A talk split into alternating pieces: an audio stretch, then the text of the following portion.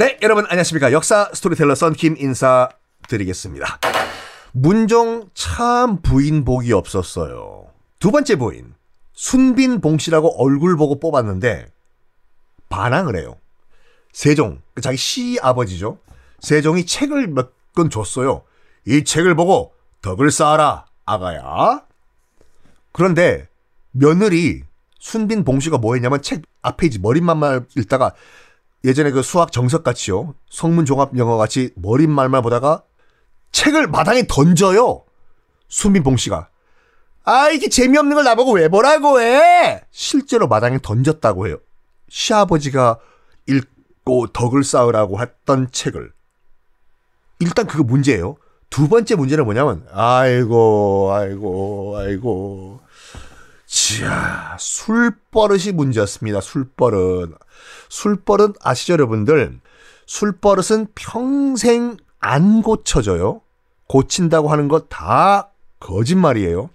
그래서 남자건 여자건 친구건 누구건 간에 사람 사귈 때 한번 술 먹고 술버릇이 안 좋죠? 판단은 여러분들이 하세요. 저 술버릇 못 고쳐요. 평생 가요. 내가 저걸 평생 볼 자신이 있다. 그럼 친구로 하든지 부인을 하든지 남편을 하든지 못 고칩니다. 술버릇이요. 하여간 술버릇이 있었어 이 순빈 봉 씨가요. 포금하는 건 기본이고 낮술. 야, 이 낮술 이건 낮술 빠라삐리뽕 술 먹다가 술이 들어간다 쭉쭉쭉쭉쭉쭉쭉쭉쭉쭉쭉쭉쭉쭉쭉 마시다가 술이 떨어지면요. 그 당시 편의점이 있는 것도 아니고 뭐 하, 없으니까 자기 그 친정집에 가서 술 갖고 오라고 시켰대요. 마시다가 야 한 병 더 없는데요. 편의점 가서 사와라가 아니라 우리 집 가가지고 우리 엄마한테 달라고 해. 우리 엄마한테 달라고 했던 것은 원래 시집 오기 전부터 자기 친정집에서 술을 마셨다는 거예요, 지금. 별의별 에피소드들이 많아요. 정사에. 야사 아니에요, 정사예요. 술 취해가지고, 술 취해가지고, 꽈알라가 돼서, 꽈알라 나쁜 말 아닙니다. 여러 가지 설이 있지만, 꽈알라는 중국말이라는 설이 가장 유력해요. 이 뭐냐, 꽌이 관자 있지 않습니까? 물 끌어들일 관자. 관계 할 때. 논에 물 끌어들이는 관계. 양수기 정 이런 걸로 끌어들일 물 끌어들일 관자 이게 중국어로는 술을 말술을 퍼마시다 의 뜻도 있거든요. 펌프로 그냥 빨아들인다니까. 그래서 술을 펌프로 빨아들였다라는 과거형 어미 了 있잖아요. 你吃饭了吗 할 때 了. 그래서 나는 술을 많이 마시다 灌了가 꽐라가 됐다는 설이 가장 유력해요. 어쨌든 간에 이 꽐라가 돼가지고 궁녀 보고 낮술 먹고 야 기분 좋다 여기는 아 아 아 아마마마 마마 존존존존존존존 술 취해서 업고 마당을 궁 안에서 뛰어다니게 하고 별의별 엽기적인 술버릇을 다 보입니다. 이러니까 문종이 남편이 정을 줬겠습니까? 정 확 떨어지죠. 다음 왕을 생산을 해야 되는데 문종은 계속 와이프 문제 때문에 지금 그 트러블이 생기니까 세종은요 세자 문종에게 후궁을 드려요. 너 빨리 다음 왕 낳으라고 후궁을 계속 드려요. 그 중에 이제 후궁 권씨라는 사람이 있었는데 임신을 합니다. 읍, 읍. 순빈 봉씨 중전 마마죠. 격분을 해요. 뭐야? 지금 만약에 지금 권씨라고 했나? 후궁? 걔가 아들을 낳으면 난 쫓겨나는 거 아니야? 그럴 가능성이 있는 거죠, 솔직히요. 그 누가 이렇게 낮술 먹으래. 그 권 씨가 만약에 아들 낳으면 지금 임신했다고 하는데, 임신했다고 하는데 만약에 그게 아들이면 난 쫓겨나는 거 아니야? 하면서 술을 더 마셔요, 매일. 매일 술과 함께. 그리고 무리술을 둡니다. 순빈 봉 씨가. 뭘 했냐면, 읍? 읍? 나도 임신했나봐! 라고 얘기를 해요. 일단 경사난 거예요. 정부인, 중전마마가 임신한 거잖아, 지금요. 그러니까 당연히 어이가 와가지고, 그 궁중 주치의가 와가지고 맥 짚어보고 했겠죠. 그러니까 임신 티가 안 나니까 이상한데? 내가 그렇게 지금, 아, 이거 아닌데, 아, 아, 아 이거, 중전마마, 이 태기를 느끼는 게 확실합니까? 안 잡히는데. 이러니까 결국 실토를 해요. 처음에 유산했다고 해요. 근데 유산하면 뭐 그것도 뭐 모를 리가 없잖아. 옆에 있는 궁녀들이요. 결국에는 그래 나 거짓말했다. 야, 이 거짓말 소동을 펼칩니다. 선을 막 넘어요. 순빈 봉 씨가요.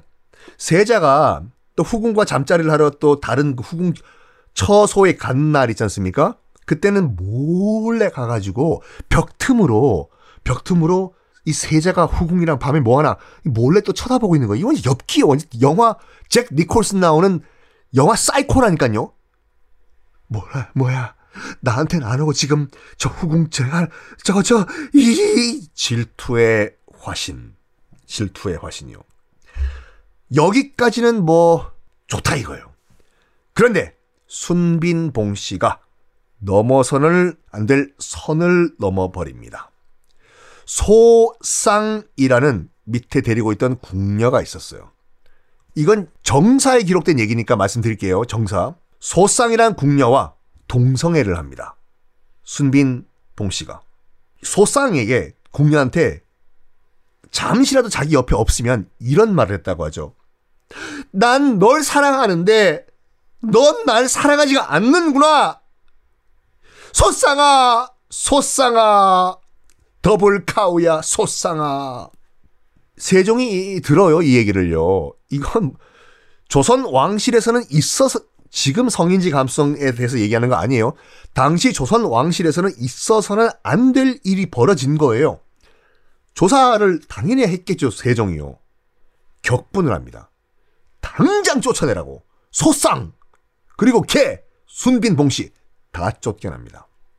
이제 세 번째 부인을 이때부터 문종이 약간 뭔가 이상했어요, 지금요. 세 번째 부인을 맞아야 되는데 또다시 이런 무슨 뭐 1차 면접, 2차 면접, 3차 면접 과정을 거치면은 또 이런 일이 없으라는 보장은 없잖아요. 그래가지고 세종과 그 왕비는 그 자기 며느리를 또 지금 정하는데 이런 생각을 해요.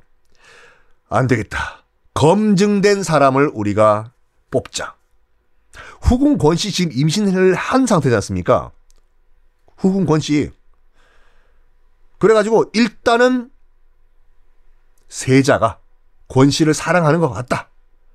그냥 쟤를 후궁을 중전으로 승진시키자. 이렇게 결정, 그 내부 인사를 발탁한 거예요, 지금요. 내부 인사를. 안 그래도 지금 임신해가지고 지금 경사가 나 있는 후궁 권 씨를 프로모션, 아, 오랜만에 영어 쓰네. 승진시켜가지고 중전을 만들어 줍니다. 그런데, 일단, 임신을 한 상태인데 나와보니까 딸이었어요. 절대로 지금 아들, 딸 구별 뭐 하는 거 아니에요. 당시 세종은 실망을 했다고 해요. 그 세자 문정도. 왜냐면 아들을 낳아야지 다음 왕을 만들기 때문에. 근데 딸을 낳은 이후에 5년 동안 자식이 없는 거예요. 이 권씨랑 문종 사이에 어떻게 되느냐? 아들이 아직도 소식이 없냐? 죄송합니다, 아바마마. 어허, 이런 불효자식 같은 이라고. 죄송합니다, 아바마마. 그런데 세자 문종이 28살 되던 그 해 드디어 아들이 태어납니다. 조선 왕실, 세종 등등등 경사났네, 경사났어. 드디어 세자가 아들을 생산했다. 손자야, 손자. 나중에 단종이 되는 아들이 문종이 28살 때 생산을 한 거예요. 세종, 할아버지죠. 친할, 친할배. 너무너무 기뻐한 나머지 전국에 있는 모든 죄수들 사면령을 내립니다. 내가 드디어 할아버지가 됐어. 할아버지가 됐어. 손자가 태어났어. 전국의 모든 죄수들 다 사면을 하도록 하여라. 그걸 밤에 사면령을 내렸는데 뭔가 일이 터져요. 그 일이 무엇일까? 다음 시간에 공개하겠습니다.